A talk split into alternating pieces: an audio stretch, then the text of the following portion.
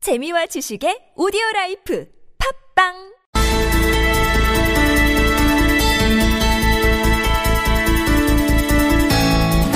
네, 김대중 노무현 정부 출신의 통일 외교 안보 관료들 그리고 학자들로 구성된 싱크탱크죠. 이 한반도 평화 포럼이 어제 긴급 논평을 냈습니다.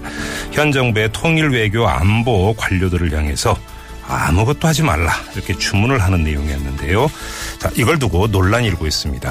자, 한반도 평화 포럼 기획위원장을 맡고 있는 한동대학교 김준형 교수 연결해서 자세한 이야기 들어보죠. 여보세요. 여보세요? 예, 안녕하세요, 교수님. 네, 안녕하십니까. 예, 저희도 이 어, 긴급 논평을 봤는데요. 한반도 평화 포럼 전체 명의가 아니라 한반도 평화 포럼 기획위원회 명의로 되어 있던데요. 네, 맞습니다. 이게 어떤 의미를 갖고 있는 겁니까? 아, 저희들이 지금 성명을 어, 두 차례 발표를 했었습니다. 비슷한 내용으로. 예, 예. 그때는 이제 전체 이름으로 나갔었고요. 네네. 또 한 번은 개인은 별로 이제 연명을 하는 방식으로 했고요. 네. 그 다음에 이번에는 이제 좀 젊은 사람들 중심으로, 음. 기획위원회가 젊은 사람들 중심으로 있거든요. 예. 그래서 이번에는, 예, 저 전직 장관들이나 그 보도와는 다르게요. 음. 저희들 젊은 사람들 위주로 이미 나갔던 거니까. 네. 탄핵 직후에 예, 저희들 명의로 나갔습니다. 저희가 이 인터뷰를 준비하면서 이 포럼 대표단의 일원 가운데 한 분하고 통화를 했는데요. 네. 이분 같은 경우는 어, 대표단하고는 상의가 없었다. 자신은 몰랐다. 이 보도가 나오고 네네. 나서야 알았다. 이렇게 이야기를 하던데 네. 그러면 뭐 상청의 대표단이나 이런 쪽과의 공유는 전혀 없었던 논평이다. 이렇게 봐도 되는 겁니까? 뭐 아이디어는 공유를 했는데요. 네네. 예, 워낙에 이번에 이제 저기 그 조선일보를 비롯해가지고 네. 전직 장관들한테 이제 표적이 가니까 네. 아마 문제가 그렇게 된 것 같습니다. 근데 비슷한 내- 아까 말씀드린 것처럼 음. 비슷한 내용은 두 차례 성명이 나갔었습니다. 아이디어를 공유했다는 건 어떤 말씀이세요? 그러니까 기본적으로 어, 이 정부가 네. 그 아, 아무것도 하지 말라는 것보다는 음. 관리 모드 네. 새로운 시도나 음. 네. 또는 논란거리 같은 것들은 다음 정부에 넘겨준 게 맞다. 뭐 이런 입장을 공유하고 있는 것이죠. 예. 네. 자 그러면 좀 그 정리 차원에서 지금 뭐 보수 언론 조금 전에 이제 조선일보를 예를 들으셨습니다만 이런 네. 쪽에서는 한반도 평화포럼 전체에 대해서 지금 이 논쟁을 시도를 하고 있는데요. 그럼 네. 이런 어떤 접근법은 어떻게 받아들이세요?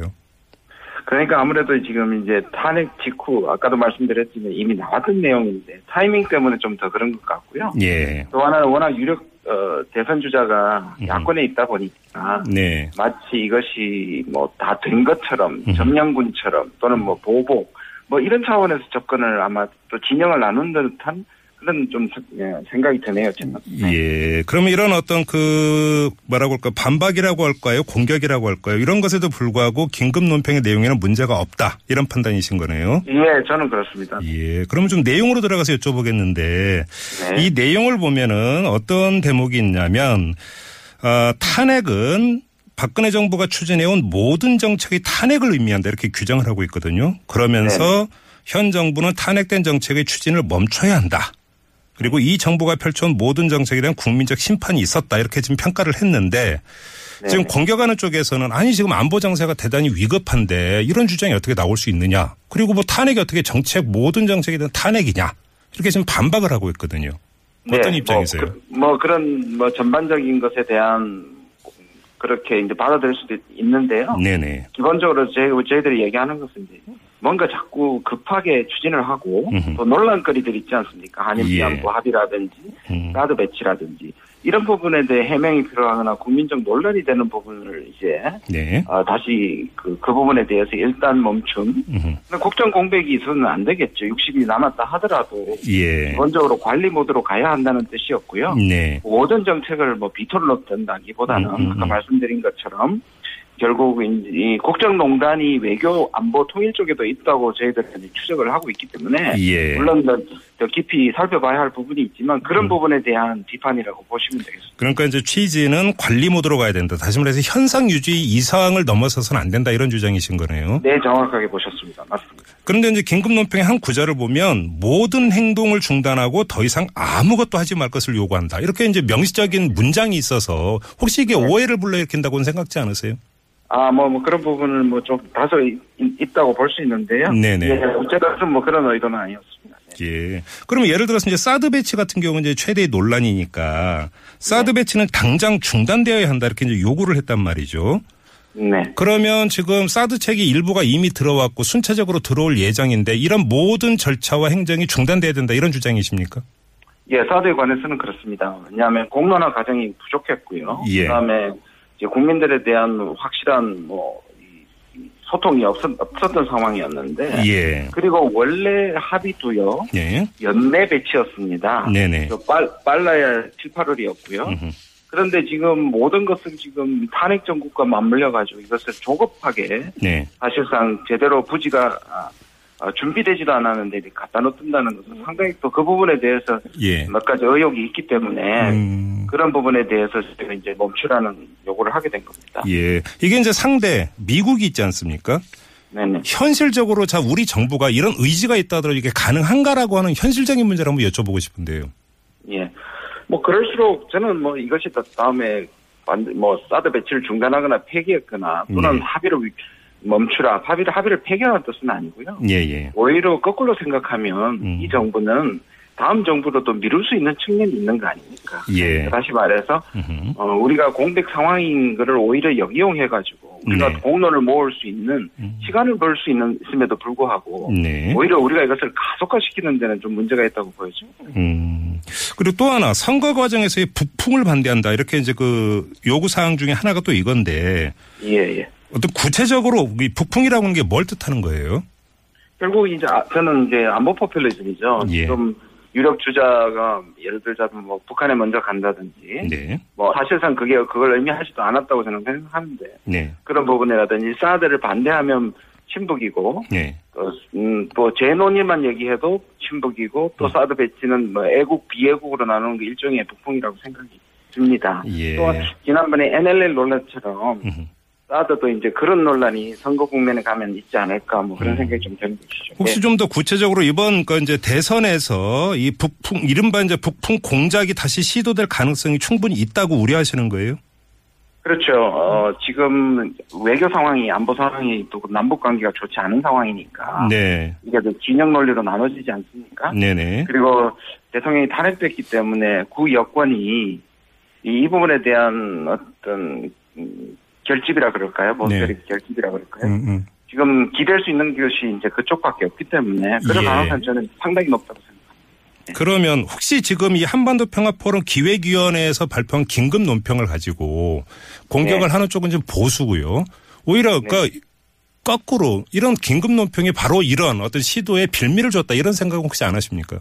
뭐 그것은 우리가 지금 정확한 부분에 대한 우리의 나름의 견해를 발표하는 것이 프레임이 이용된다면 그거는 견해를 발표한 사람의 잘못이라기보다는 네네. 이용하는 거겠죠. 오히려 그런 음. 것들을 얘기하지 않는 것이 네네. 오히려 저는 문제라고 생각합니다. 알겠습니다. 그리고 요구사항 중에 또 하나가 어, 대한민국 외교안보를 지난 4년 동안 수렁에 빠뜨린 자들에 대해서 끝까지 책임을 물어야 한다면서 4명을 구체적으로 실명을 거론했습니다. 음, 네네. 윤, 병세 외교부 장관, 한민구 국방장관, 홍영표 통일부 장관 그리고 네. 김관진 국가안보실장 4명의 실명까지 거론을 했는데 네네. 자 일단 책임을 물어야 된다라고 하는 뜻이 어떤 뜻입니까? 저는 뭐 그, 어, 결국 그들이 공무를 집행하는 과정에서 어, 네. 의도하지 않는 결과 최선을 다했는데 나왔는 것에 대한 어떤 개인 음. 보복이라든지 네네. 그런 평가는 얘기한 게 아니고요. 음. 예예. 국, 어, 좀 전에 말씀드린 것처럼 결국 국정농단이 이- 이 개입될 가능성이 있었다면 음. 예를 들자면 이런 겁니다. 한일 위안부 합의에 뭐 이면 소녀상에 대한 이면 합의가 있는지 네. 예를 들자면 그쵸? 지금 네네. 그때 합의록을 공개하지 않지 않습니까? 그런 네. 거라든지 음흠. 아니면 사드 배치 같은 경우는 한민국 국방장관이 3일 전에 발표 3일 전에 국회에 나가서 개, 계획이 없었다고 얘기했거든요. 예. 그 다음에 이제 윤병세 장관은 어, 위안부와 마찬가지 사드 배치 당일날에 바지로 고쳐러 갔고요. 네. 그런 것들이 실질적으로 어떻게 해서 일어났는가를 살피고 그걸 평가하겠다는 것이 음흠. 무조건 그, 그 당시에 그 직에 있었기 때문에 보고해야 된다 이런 것은 전혀 아니었어요. 예. 그러니까 이게 어떤 정책 판단의 미스라든지 이런 어떤 또 특정한 어떤 가치관에 경도된 정책 이런 걸 이야기하는 게 아니라 혹시 이런 중요한 정책이 결정되는 과정에서 국정농단 세력이 개입했을 가능성 이런 것들을 지금 살펴봐야 된다는 뜻인가요? 네, 맞습니다. 그리고 앞으로는 외교가 네. 국민들의 지지를 받고 소통하는 가운데 해야 되니까 저는 누구를 보복하기보다는 음흠. 어떤 쓰는 이 처벌보다는 네. 백서를 이렇게 그동안의 외교 실패나 적폐가 있었다면 일종의 백서 왜냐하면 9.11 아시죠 그죠? 음. 예, 예. 그, 그 이라크 전쟁 9.11에 대한 백서가 나왔거든요. 네. 그러니까 그 공격에 대한 미국 같은 경우에 음, 그런 방식의 어떤 백서 발간과 음. 그걸 국민한테 이해시키고 소통하는 음. 이런 방향으로 가야 된다고 생각합니다. 혹시 근데 지금 교수님께서 제기한 그 문제는 막연한 추측 이상을 벗어나질 못하고 있는데요. 혹시 한 걸음 더 들어가서 이게 국정농단 세력이 개입했을 가능성을 확신할 수 있는데 이제 의심할 수 있는 정황 이런 것들을 갖고 계세요? 어, 저는 뭐 예, 여러 가지로 갖고는 있는데요. 예. 말씀드린 것처럼 왜냐하면 그 합의록을 못 봤으니까 네. 그거를 적시할 수 없고 음흠. 개성공단 갑자기 그렇게 졸속 결정됐다든지 나라 예. 같은 것도 마찬가지고요. 예, 예. 그런 개연성을 내 주목하는 것이죠. 음. 결국 다음 정부에 가면 그런 것들을 밝힐 의무가 네. 저는 있다고 생각합니다. 네. 어, 그럼 이게 그 스스로 밝히지 않으면은 그러면 그 조사나 수사도 불가피하다고 보시는 겁니까? 근데 이제 그 합의록이라든지 뭐 예. 그런 것들은 뭐 볼 수 있는 측면이 다음 정권에는 있지 않겠습니까? 예, 예. 그런 것들을 예 봐야 된다고 저는 생각하고요. 네네. 알겠습니다. 아까 그 하나만 여쭤볼게요. 지금 한반도 네. 평화 포럼하고 그 더문캠 문재인 전 대표 캠프하고 어떤 관계예요? 아 뭐 전혀 뭐 공식적인 연결고리는 아니고요. 아, 제가 왜 여쭤보냐면 조금 전에 네네, 이제 네. 그 교수님도 점령군을 행세한다는 보설론에 이제 지적을 쓴 거에 인용을 하신 적이 있는데 네. 점령군을 행세한다라고 하는 어떤 이런 공격이나 이런 데에는 더문캠하고 한반도 평화 포럼이 상당히 밀접한 연관이 있는 것을 전제로 하는 이야기 아닌가 싶어서 여쭤보는 겁니다. 어, 왜냐하면 이제 그래서 이거 사실 우리가 그- 그 기획위원회가 냈음에도 불구하고 전 장관님들이 계시거든요. 예, 예. 한반도 평화포럼은 그 노무현 김대중 정부 때 관료들과요. 음. 그다음에 저처럼 교수와요. 그다음에 언론인 시민단체가 같이 있거든요. 예. 그러- 그리고 이번에는 아까 말씀드린 교수들 중심으로 언론인 중심으로 했음에도 불구하고 음. 과거에 두 정부에 있었던 인사들이 있었다는 하나만 가지고 예. 지금 연결고리로 음. 아마 그렇게 공격을 하는 듯합니다. 그러면 한반도 평화 포럼 뭐 대표 단위를 이렇게 구성하고 있는 몇몇 인사가 더문캠에 이제 참여하고 있는 이걸 가지고 더문캠과 한반도 평화 포럼을 그러니까 같은 시각으로 바라보는 것은 부당하다 이런 입장이세요? 예, 맞습니다. 네. 예, 예. 알겠습니다. 저 말씀 여기까지 들을게요. 고맙습니다, 교수님. 네, 감사합니다. 네, 지금까지 한반도 평화 포럼 기획위원장을 맡고 있는 한동대학교 김준형 교수였습니다.